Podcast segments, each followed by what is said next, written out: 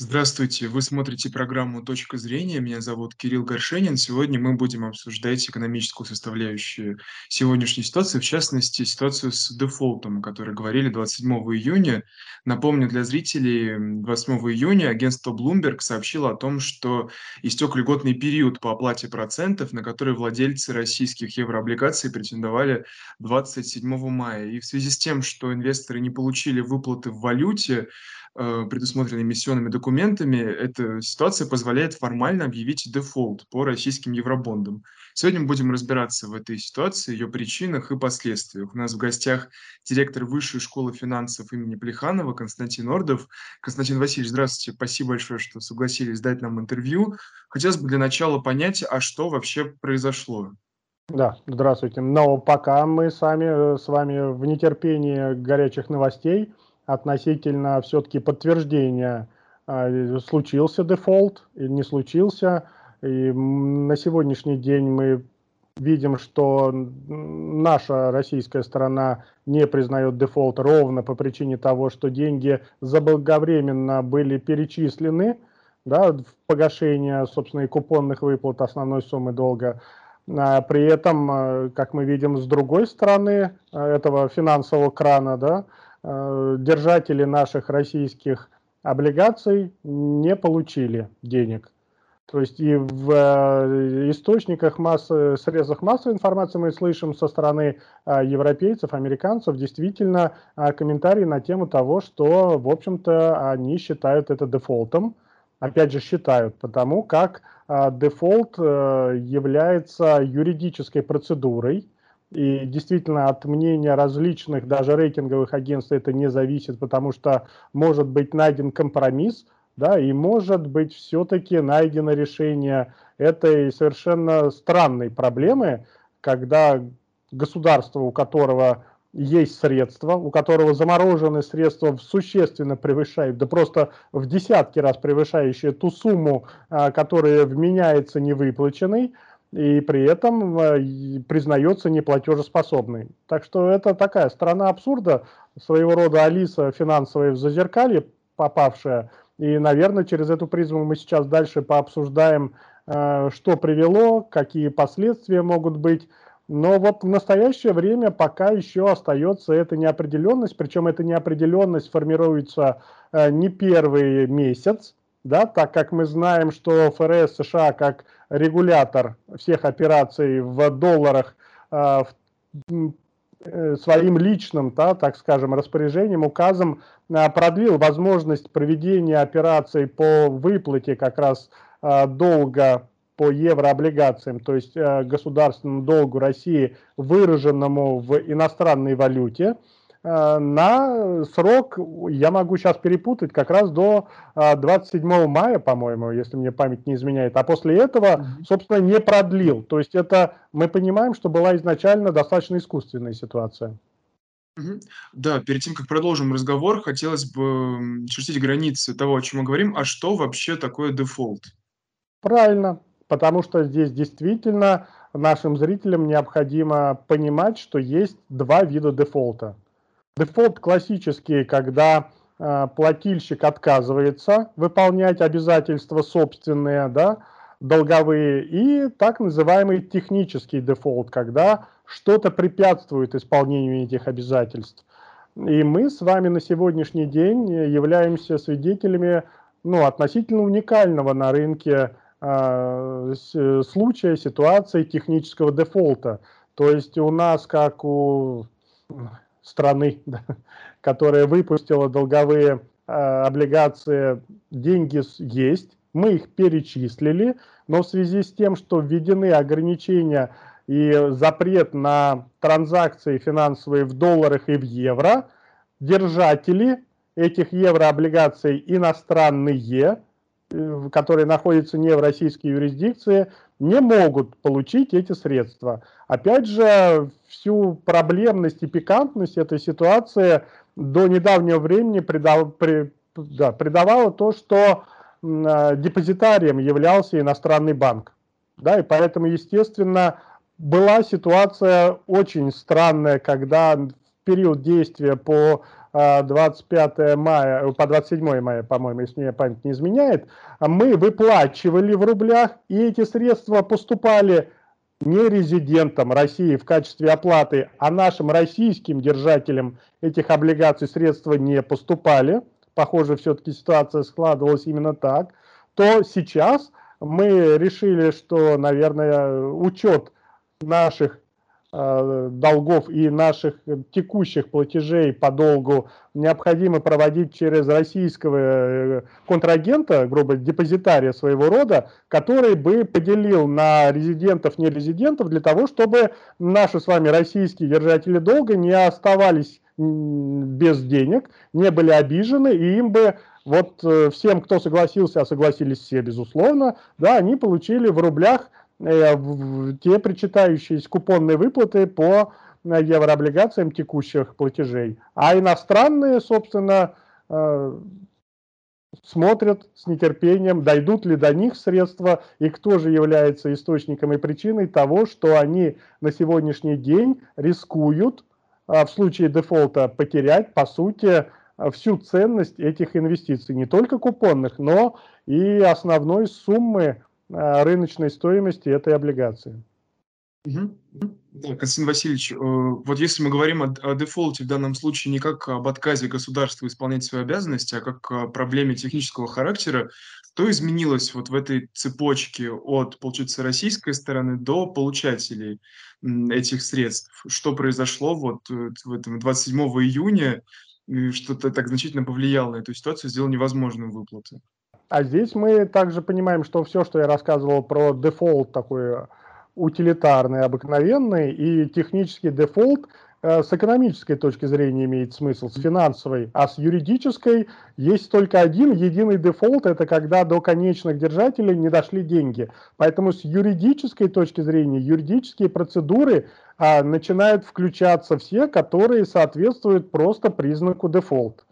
И ровно поэтому на сегодняшний день после того, как э, ФРС США не продлил действие собственного разрешения на то, чтобы банки могли конвертировать российские рубли в доллары и проводить оплату, оплату для держателей еврооблигаций России текущих, и дальше, собственно, вот этот дефолт может вызвать а, ну, прежде всего, естественно, обращение в суд держателей и наложение ареста, на различного рода имущество, а, а, не знаю, может быть, молодое поколение не очень помнит, а в 90-е годы мы с вами помним много, нога, да, эти все э, достаточно неприятные, с одной стороны, э, сюжеты, с другой стороны, уже ставшие анекдотом, э, сюжеты, связанные с незначительным вроде бы долгом России, да, но по причине такого принципиального подхода с нашей стороны э, к необходимости выплаты, потому что мы считали, что это долг, ну, заведомо э, был, ну, не то чтобы коррупционный, да, но вот э, недолжным образом сформированный, так назовем, э, вот. И в итоге наша принципиальность обходилась вот необх... Э, в проявление подобного рода то картины Третьяковской галереи на какой-то выставки могли арестовать, потом по решению суда возвращали, то какое-то из зданий, относящееся к гоп-собственности, могли наложить некие формы ареста, потом, естественно, по решению суда их снимали. То есть, но в данном случае мы понимаем, что действительно эта юридическая лазейка дает возможность для теперь держателей облигаций включить вот этот правовой механизм э, там в Европе, в Америке и создавать определенные проблемы для наших и госорганов, и э, даже компаний, которые э, так или иначе обладают собственностью за рубежом. Но после, э, после введения санкций отдельных, да, и после заморозки международных резервов мы понимаем, что, наверное, это не самое, может быть, плохое, да, что может случиться, но сама по себе а, вот эта озадаченность снижением инвестиционного рейтинга и созданием дополнительного отрицательного имиджа а, для компаний, для экономики российской, вот это, видимо, та, та цель, которую преследовали, объявив этот искусственный дефолт во многом. Мгм. Да, Константин Васильевич, вот вы как раз сейчас об этом говорили, и мне хотелось подробнее вас узнать. Вы сказали, что это может быть не самое страшное последствие этой ситуации. А что вот в самом катастрофическом сценарии может произойти в связи с э, этим так называемым дефолтом?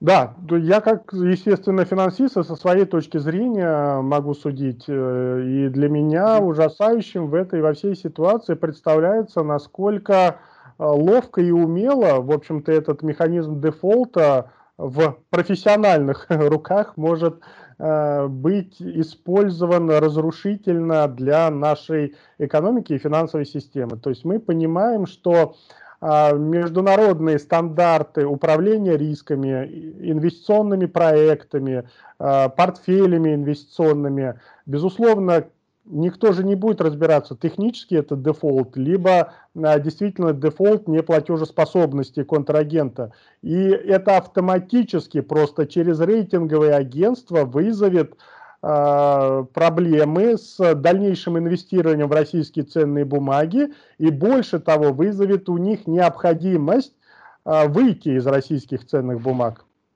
То есть это вне контекста, хотят они дружественные страны, недружественные, да, то есть вот здесь, э, к сожалению, вот этот единый механизм управления рисками для подобного рода случаев дефолта э, как бы предопределяет э, шаги поведения компаний и достаточно крупных инвестиционных фондов, хедж-фондов, а на самом деле они в мире уже нашем глобализованном являются главными держателями денег, главными, что ли, такими промежуточными точками перетока капитала.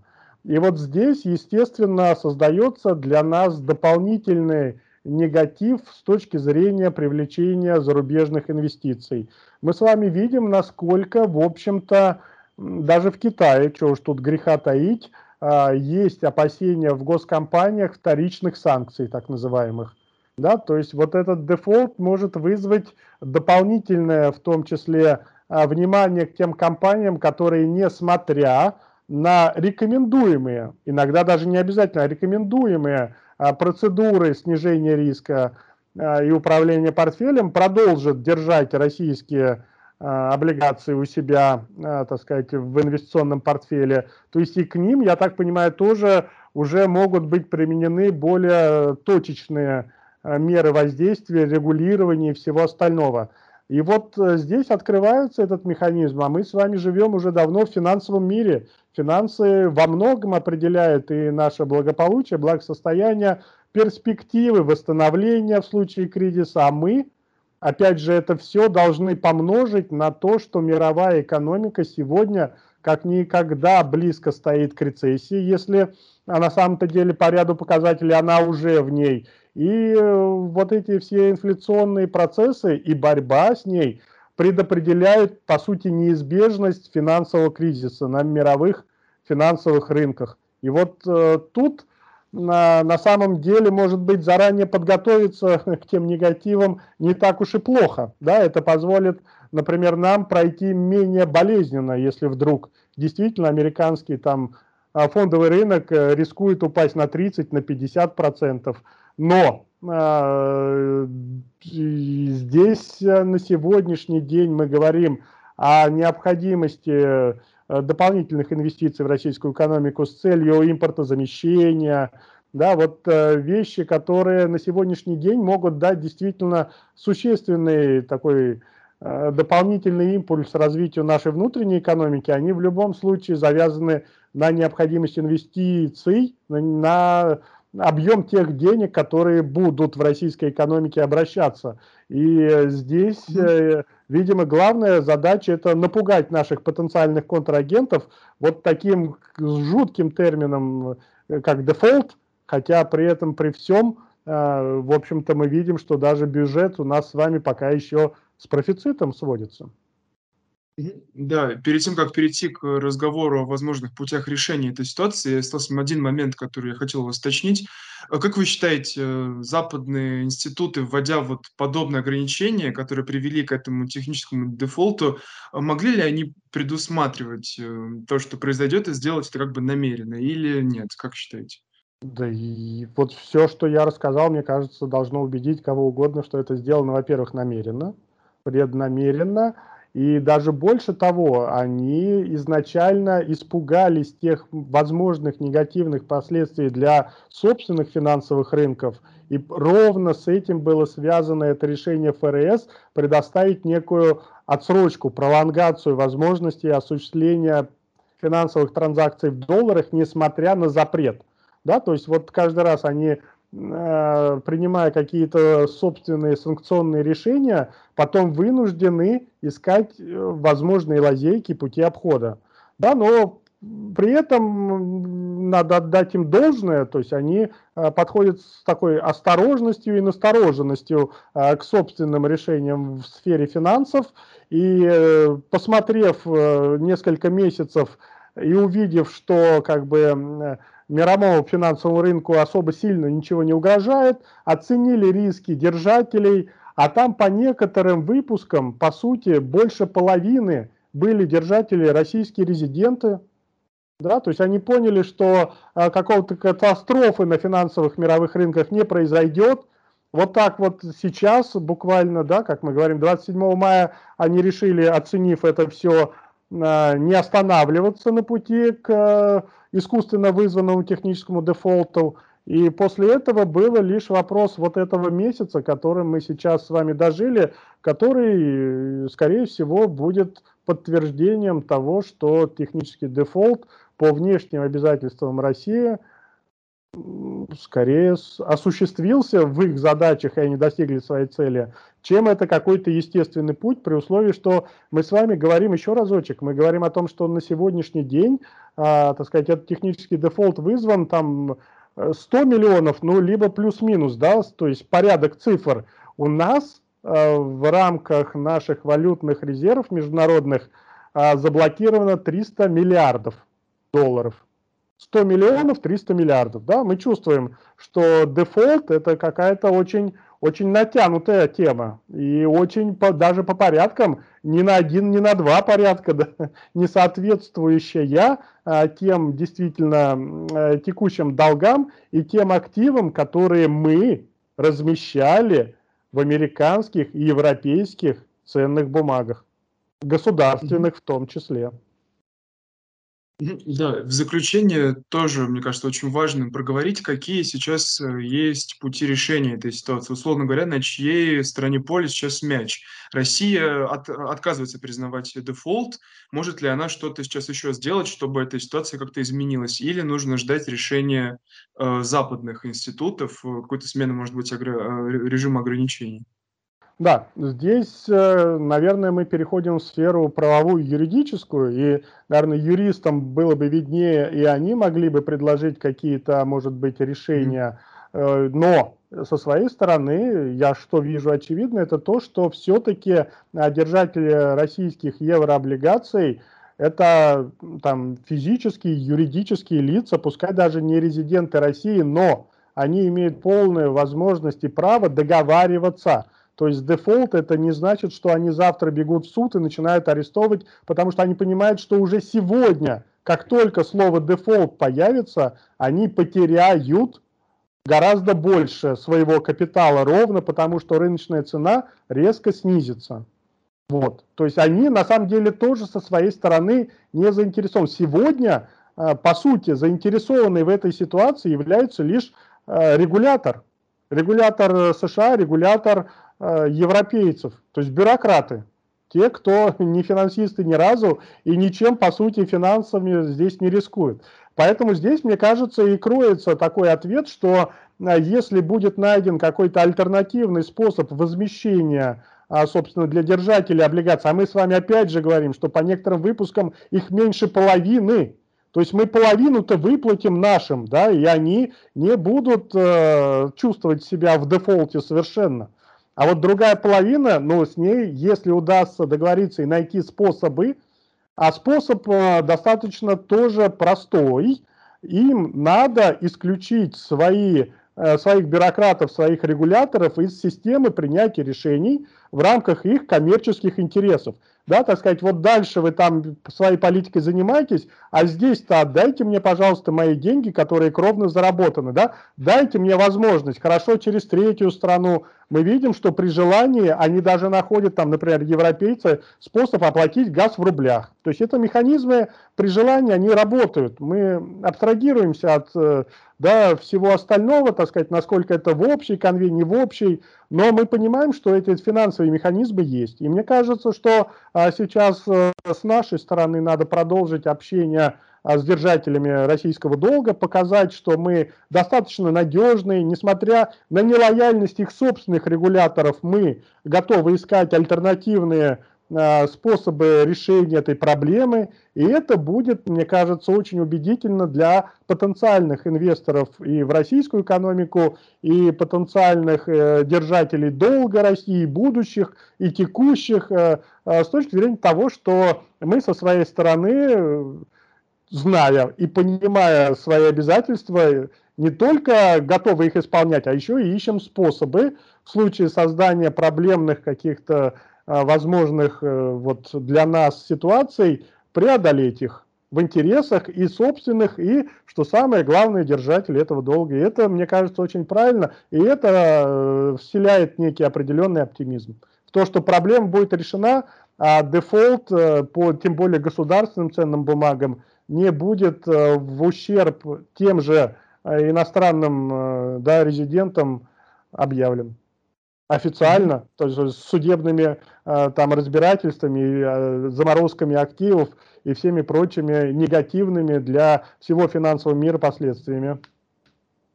Угу. Это были все мои вопросы на сегодня, Константин Васильевич. Спасибо большое за содержательную беседу. Это была программа «Точка зрения». Меня зовут Кирилл Горшенин. Сегодня мы беседовали с директором Высшей школы финансов РЭО имени Плеханова Константином Ордовым. Спасибо за просмотр.